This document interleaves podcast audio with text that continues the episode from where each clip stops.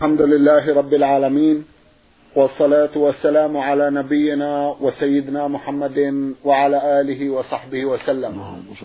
مستمعي الكرام السلام عليكم ورحمة الله وبركاته وأسعد الله أوقاتكم بكل خير. هذه حلقة جديدة مع رسائلكم في برنامج نور على الدرب. رسائلكم في هذه الحلقة نعرضها على سماحة الشيخ عبد العزيز ابن عبد الله بن باز. الرئيس العام لإدارات البحوث العلمية والإفتاء والدعوة والإرشاد. مع مطلع هذه الحلقة نرحب بسماحة الشيخ ونشكر له تفضله بإجابة السادة المستمعين. فأهلا وسهلا بالشيخ عبد العزيز. حياكم الله وبارك فيكم. حياكم الله. نعم. نعود مع مطلع هذه الحلقة إلى رسالة إحدى الأخوات المستمعات من الرياض رمزت إلى اسمها بالحروف خاء ألف عين.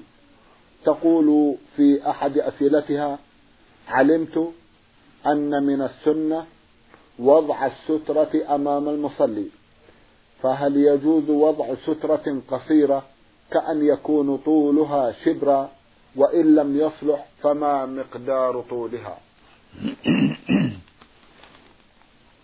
بسم الله الرحمن الرحيم. الحمد لله وصلى الله وسلم على رسول الله. وعلى آله وأصحابه من اهتدى بهداه. أما بعد فاتخاذ السترة للمصلي سنة مؤكدة. كان النبي صلى الله عليه وسلم يفعلها في أسفاره وكانت تحمل معه العنزة وهي عصا صغيرة لها حربة تركز أمامه عليه الصلاة والسلام ويصلي إليها. كان في المسجد يصلي إلى السترة عليه الصلاة والسلام. فالسنة لكل مصلي من رجل أو امرأة أن يصلي إلى سترة ولهذا في الحديث الصحيح الذي رواه أبو داود وغيره عن أبي سعيد رضي الله عنه أن النبي صلى الله عليه وسلم قال إذا صلى أحدكم فليصلي إلى سترة وليدنو منها. السنة الدنو منها. ولما صلى في الكعبة عليه الصلاة والسلام دنا من الجدار الغربي حتى لم يكن بينه وبينه إلا ثلاثة أذرع. فالسنة للمؤمن والمؤمنة اتخاذ السترة كالجدار أو السارية أو الكرسي أمامه أو ما أشبه مما له جسم قائم. وأقل ذلك مثل مكرة الرحل. قال العلماء وهي تقارب الذراع أو ثلثي الذراع. إذا كانت السترة القائمة نحو ثلثي الذراع أو ما يقارب ذلك كفت.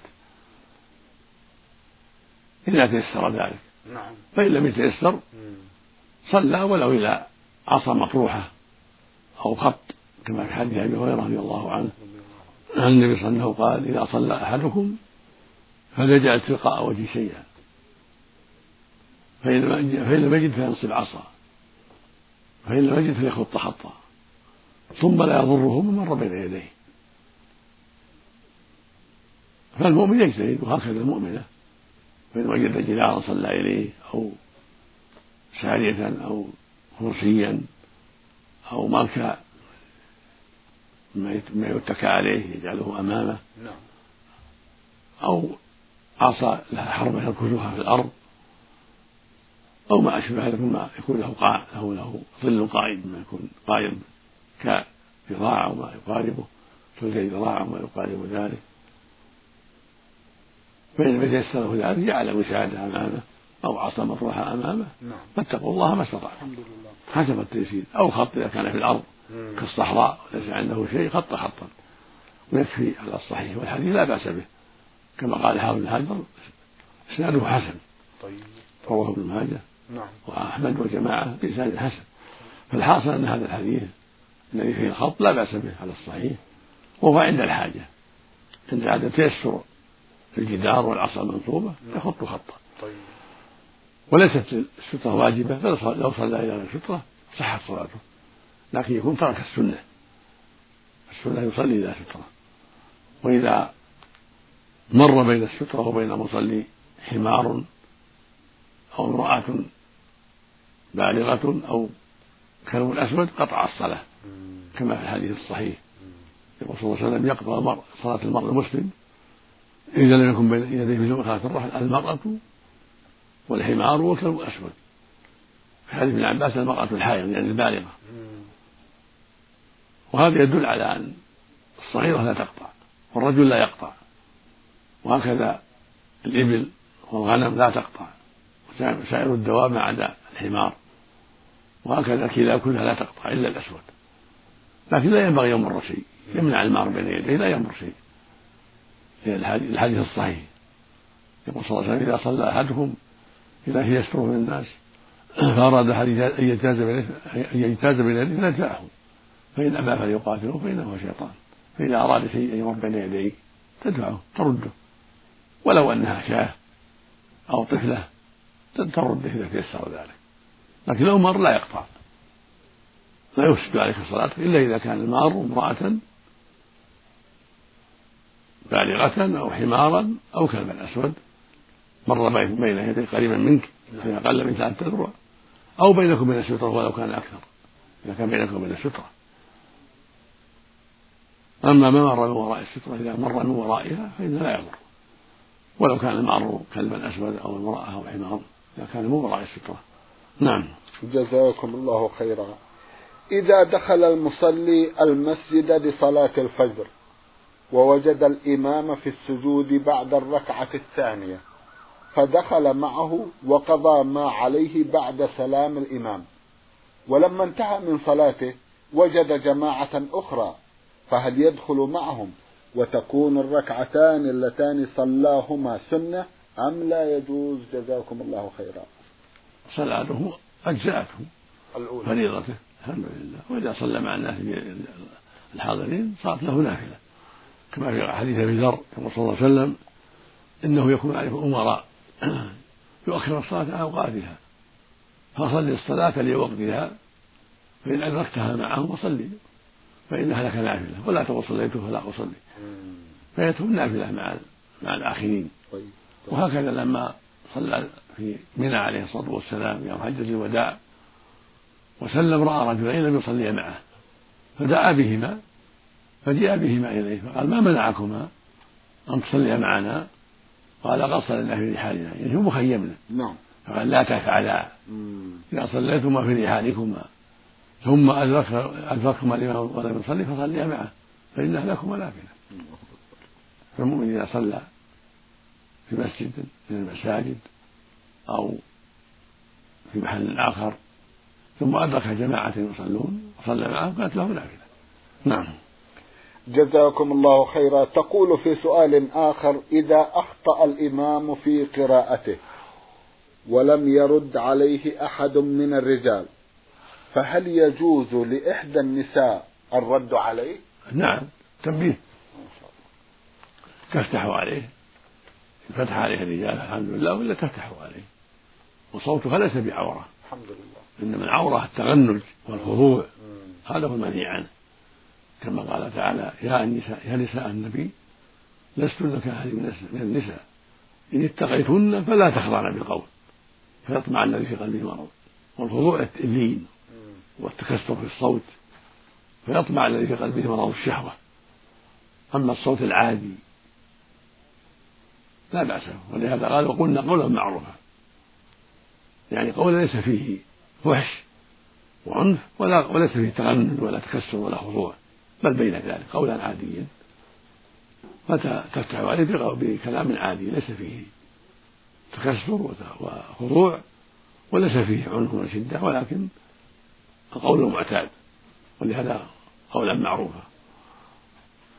وقلنا قولا معروفا يعني قولا معتادا ليس فيه خضوع وهكذا تأمر بالمعروف تنهى عن المنكر تدعو إلى الله ترشد إليه ولو مع الرجال.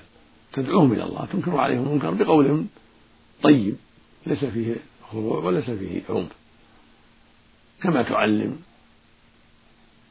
أخاها وابنها نعم. وبناتها نعم. الحمد لله تعلم الأطفال الصغار الذين دون السبع تعلمهم وترشدهم القرآن المقصود أنها تدعو إلى الله وتعلم صوت ليس فيه خضوع إذا كان المعلم ممن له شهوة كالمراهق والرجل. المقصود أنها لا لا لا تمتنع من قول الحق من أجل قول بعض الناس إن صوتها عورة. لا ليس بعورة.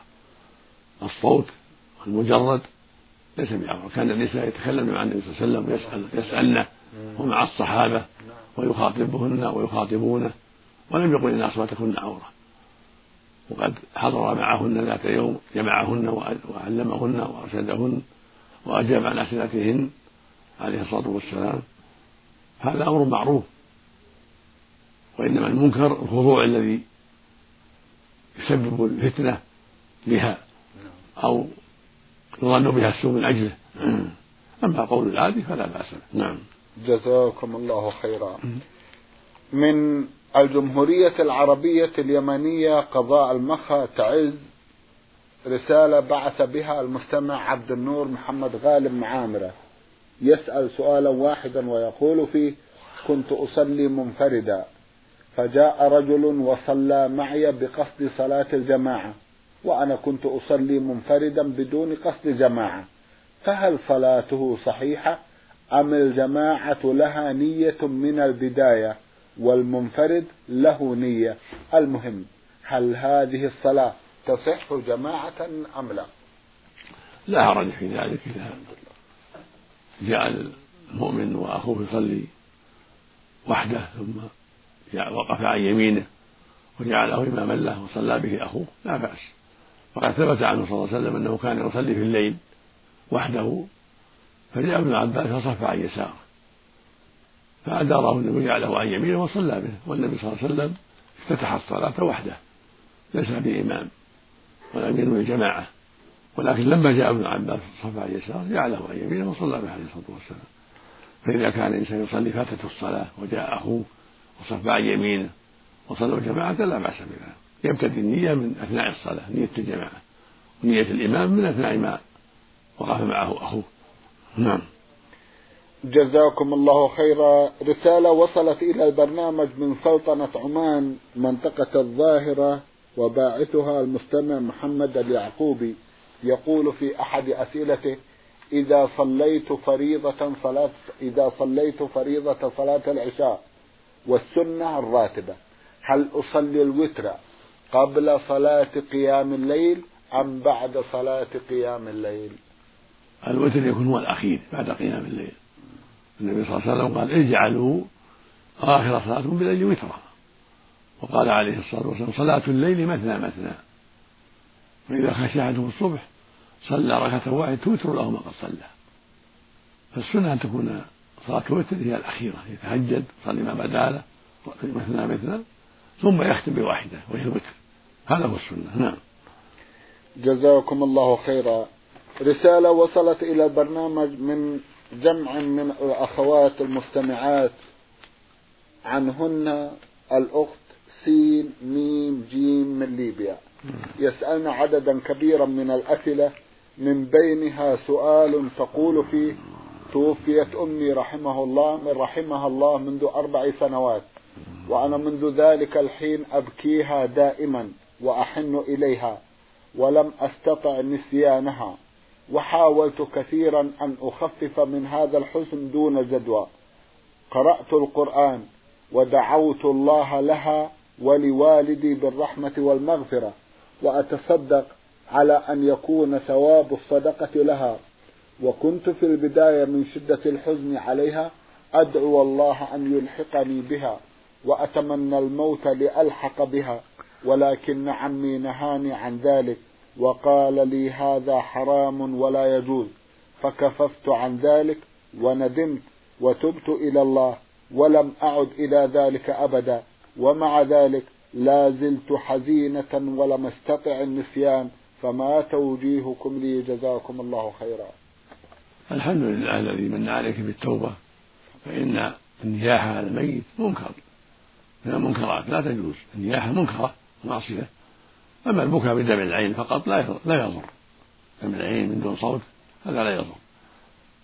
كما قال النبي صلى الله عليه وسلم لما مات ابنه إبراهيم العين تدمع والقلب يحزن ولا نقول إلا ما يرضي الرب.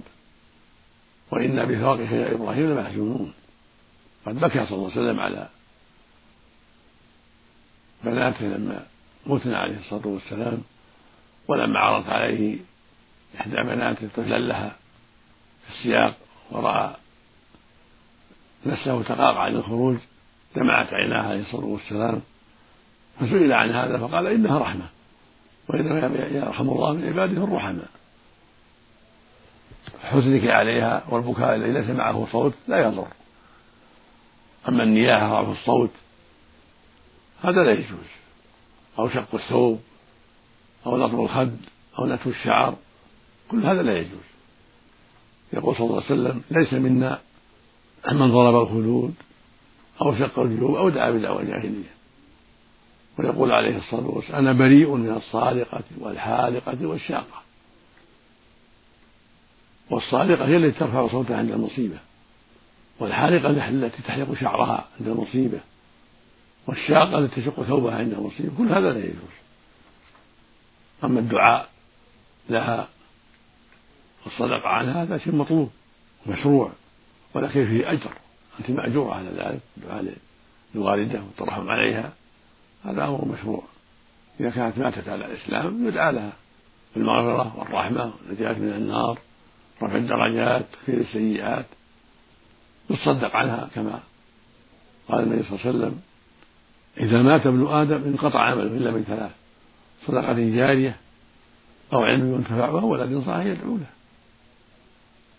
والصحيح أن رجلا قال يا رسول الله إن أمي ماتت ولم توصي.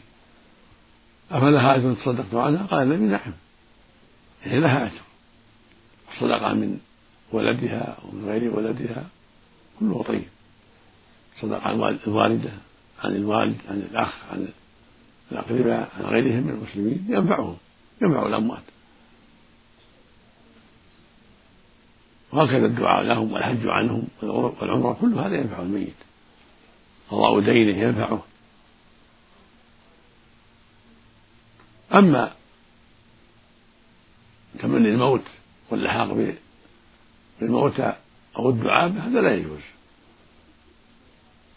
سواء كان ميت أبا أو أما أو أخا أو غيرهم. يقول النبي صلى الله عليه وسلم لا يتمنى أحدهم الموت ولا يدعو به من قبل أن يأتيه. فإن عمر المؤمن لا يزيده إلا خيرا.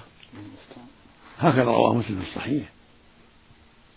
في الصحيحين النبي صلى الله عليه وسلم النبي عليه الصلاة قال لا يتمنى الموت يخرج جسده فإن كان محالة فليقل اللهم أحيني إذا كانت الحياة خيرا لي وتوفني إذا كانت الوفاة خيرا لي. هذا الدعاء طيب. وفي حديث عمار بن ياسر رضي الله عنه عن النبي صلى الله عليه وسلم كان يقول اللهم بعلمك الغيب وقدرتك على الخلق أحيني ما علمت الحياة خيرا لي وتوفني إذا كانت الوفاة خيرا لي. هذا الدعاء طيب. أما يقول اللهم أعثني أو اللهم ألحقني بفلان يعني أعمتني هذا لا, لا يجوز. لا مع الوالدة ولا غيرها. فعليك التوبة من ذلك والحمد لله قد قد تبت والحمد لله. نسأل الله يتقبلها منك. أما إذا قال الإنسان اللهم أحيني إذا كانت الحياة خيرا لي وتوفني إذا كانت الوفاة خيرا لي هذا لا بأس به. أو قال ما في حديث عمار اللهم بعلمك الغيب وقدرتك على الخلق أحيني ما علمت الحياة خيرا. لي وتوفني إذا كانت الوفاة خيرا لي فكل هذا طيب. فعله النبي عليه الصلاة والسلام. لأنه كان الأمر إلى الله ولم يتمنى الموت ولم يدعو بل وكان الأمر إلى الله سبحانه وهو أعلم بأحوال عباده وما يصلحهم سبحانه وتعالى. نعم. جزاكم الله خيرا. تقول لدينا بعض المال في المصرف يبلغ حوالي 1700 دينار. من ضمن ما تركه لنا والدنا لي ولإخوتي. ونحن لا نتصرف في هذا المال وهو موجود في المصرف إلى حين نكبر. ويكبر إخوتي القصر ونعطيه لهم. هل تجب في هذا المال زكاة؟ وما مقدار المال الذي تجب فيه الزكاة. نعم تجب فيه الزكاة كل سنة وهي ربع العشر من كل ألف خمسة وعشرون ومن كل مئة اثنان ونصف. فالواجب على ولي القاصرين وعلى الكبار أن يخرجوا الزكاة. ولا ينبغي ينبغي أن تبقى هذه الدراهم في المصرف ينبغي أن تسلم لمن يتجر فيها ويتسبب فيها حتى تنمو. ولا ينبغي أن يعامل بها المصرف معاملة ربوية بفائدة معينة كخمسة في المئة أو عشرة في المئة هذا لا يجوز. لكن لا تبقى في المصرف. بل ينبغي دفعها إلى الثقات إلى بعض الثقات يتصرف فيها يتجه فيها بالربع ربع الربح نصف الربح ثلث الربح. يعني جزء مشاع معلوم. هذا لا بأس هذه مضاربة لا بأس بها. فإذا دفع المال إلى إنسان ثقة يتجر فيه بنصف الربح أو بثلث أو ربع أو نحو ذلك هذا أولى من جلوسه في المصرف. تنقصها الزكاة ولا يستفيد منها. القاصرون ولا يجوز أن يعامل بها البنك بالربا. ولكن ولي القاصرين يأخذ الدراهم ويجعلها في يد إنسان ثقة يتصدق فيها ويتجر بنصف الربح أو بأقل أو بأكثر. يعني جزء مشاع معلوم.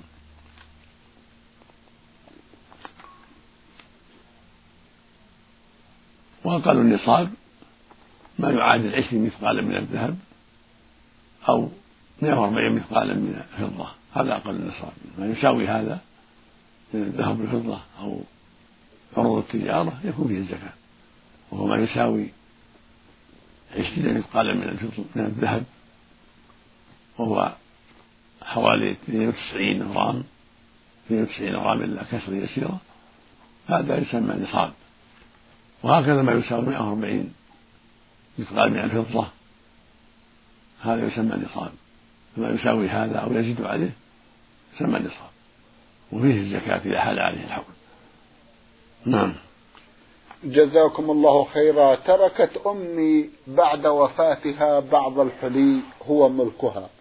لا أعرف مقداره بالجرامات ونحن لا نستعمله.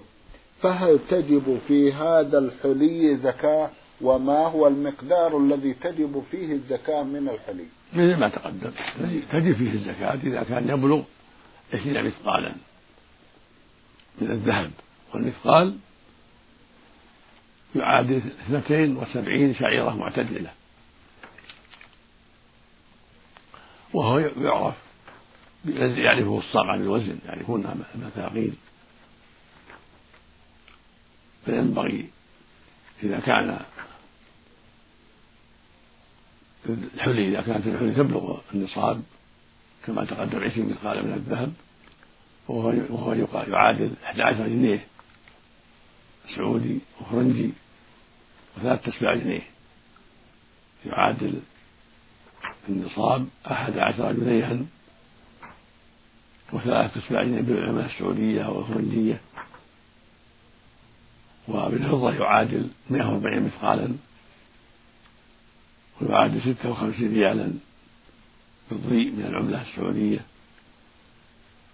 فإذا كانت الحلي تزيد على هذا تزكى وفيها ربع العشر حسب قيمتها في الأسواق. بحيث تساوي مثلا ألف دولار أو ألف ريال سعودي أو ألف دينار كراقي أو أردني أو ما أشبه من العملاء في في بلاد الإنسان يزكي ربع العشر يخرج ربع العشر منها. من كل ألف خمسة وعشرون. هذا ربع العشر. والصواب أن الحلي فيها الزكاة. وإن كانت معدة للاستعمال والآلية هذا هو الأرجح. من أقوال أهل العلم. نعم. جزاكم الله خيرا. السؤال الأخير الذي نعرضه لأخواتنا في هذه الحلقة يقول في المدارس مقرر علينا في مادة التربية الإسلامية حفظ بعض الآيات من القرآن الكريم فنحفظها. ولكن بعد انتهاء السنة الدراسية ننسى تلك الآيات فهل علينا إثم في ذلك؟ نرجو التوجيه. نرجو أن لا إثم في ذلك لكن لو تيسر الحفظ والعناية كان كان هذا هو الذي ينبغي. لما من الله بالحفظ ينبغي الحرص الحرص على هذا والاستقامة عليه والثبات عليه ومراجعته حتى تبقى حتى تبقى هذه الآيات. أما من نسيها فلا حرج عليه إن شاء الله لأن الإنسان محل النسيان وأما ما ورد في بعض الأحاديث أن من حفظ القرآن ثم نسيه لقي الله أجدا فهو حديث ضعيف. ومن طبيعة الإنسان النسيان. يقول النبي صلى الله عليه وسلم إنما إنما أنا بشر منكم. إنما أنا بشر مثل أنسى كما تنسون. فإذا نسيت فذكروني. يقول عليه الصلاة والسلام. فالإنسان بشر لكنه معصوم صلى الله عليه وسلم فيما يبلغه عن الله. معصوم أنه لا يبلغ عن الله إلا الحق والصواب وأنه لا ينسى شيء مما أمره الله بتبليغه. لكن قد ينسى في الصلاة فينبه كما ينبه بقية البشر. وهذا حق واقع. فإذا نسي لم يقر على خطأ ينبه ويتنبه عليه الصلاة والسلام أو ينبهه غيره فيذكره. نعم. جزاكم الله خيرا. سنعود إلى أسئلتكم إلى أسئلتكن يا أخواتنا من ليبيا في حلقات قادمة إن شاء الله تعالى. ننتقل إلى رسالة وصلت إلى البرنامج من المملكة الأردنية الهاشمية من المستمعين ألف نون طاء وميم عين صاد. يقول أحدهما في سؤال له أحضرت معي مياه من زمزم وأخلط معه مياه عادية لكي تكفي عددا كبيرا من الناس. هل يعتبر هذا من الغش أم لا؟ إذا قلت لهم أنها كلها من زمزم هذا غلط كذب أما إذا قلت إني خلطت معها ماء من غير زمزم فلا بأس. وإلا فلا حاجة إلى هذا كله. الماء الذي معك تعطيه من تشاء أو تشربه أنت أو تستعمله أنت على بصيرة ولا تكذب. والأمر في هذا سهل إن شاء الله لكن ينبغي لك أن تكون على بصيرة في هذه الأمور وأن لا تتحار ولا تتعاطى الكذب. لا ينبغي المؤمن أن يتعاطى الكذب أبدا. ينبغي له أن يكون حريصا على الصدق في أقواله وأعماله. فإذا كنت تحب أن تهدي تهدي شيئا تعلم أنه زمزم وتقول أنه زمزم. تصدق. وإلا فلا حاجة إلى ذلك والحمد لله. أنت أنت غير ملزوم بالهدية. نعم. جزاكم الله خيرا. سؤال لأحدهما يقول أنا مواطن مصري أشتغل في الأردن تزوجت من عام 73 ميلادية وعندي خمسة أولاد. وعقدت عقد الزواج على زوجتي وهي لا تصلي. وأنا الحمد لله أصلي وكنت لا أعرف أن عقد الزواج باطل إذا كان أحد الزوجين لا يصلي إلا من برنامجكم نور على الدرب. هل يجوز أن أعقد على زوجتي عقدا جديدا بشاهدي عدل؟ وولي بدون المأذون الشرعي والمحكمة خوفا من الوقوع في معصية مع زوجتي عند ذهابي إلى مصر لأن المأذون والمحكمة سوف يعقدان بعد إجراءات طويلة ووقت طويل وما مصير الأولاد الخمسة. نعم الصواب أن الرجل إذا تزوج امرأة لا تصلي أو تزوجها وهي تصلي وهو لا يصلي أن العقد لا يصح في أصح قولي العلماء. لأن ترك الصلاة كفر أكبر في أصح قولي العلماء. لقوله صلى الله عليه وسلم في الحديث الصحيح العهد الذي بيننا وبينهم الصلاة فمن تركها فقد كفر. خرجه الإمام أحمد وأهل السنة بإسناد صحيح عن بريدة بن الحصين رضي الله عنه. ولقوله صلى الله عليه وسلم بين الرجل وبين الكفر والشرك ترك الصلاة خرجه مسلم في صحيحه. وهناك أحاديث أخرى كذلك تدل على المعنى. فإذا وقع هذا النكاح بين رجل يصلي وهي لا تصلي أو بالعكس فإنه يجدد بشاهدين عدلين والمأذون الشرعي مع الولي لابد من ولي. هو بحضور الولي ولا وكيل الولي؟ وليس هناك ضرورة إلى المحكمة؟ ولا إلى المأذون بل إذا حضر الولي والزوج وشاهدين وزوجه وليها بعدما تاب الله على من لا يصلي واستقامت الأحوال فإنه يكفي. يقول له زوجت ويقول الزوج قبلت حضر شاهدين إذا كان راضية المرأة بذلك فالحمد لله. أما الأولاد فهم يلحقون. يعني شبهة النكاح. وذهب الأكثرون إلى أنه يصح النكاح ولو كان لا يصلي. إذا كان موحدا لله مؤمنا بالإسلام يؤمن بالآخرة وليس عنده من النواقض إلا ترك الصلاة. فقال الأكثرون أن تركها لا يكون كفرا أكبر بل يكون كفرا دون كفر. ولا يكون كفرا أكبر يبطل النكاح. ولكن الصواب قول من قال بأنه كفر أكبر للأحاديث السابقة وغيرها من الأحاديث الدالة على ذلك. ولأن الصلاة عمود الإسلام لا يقاس عليها غيرها هي عمود الإسلام. فالواجب على من تركها أن يبادر بالتوبة وأن يدخل الإسلام من جديد بتوبته إلى الله سبحانه وتعالى.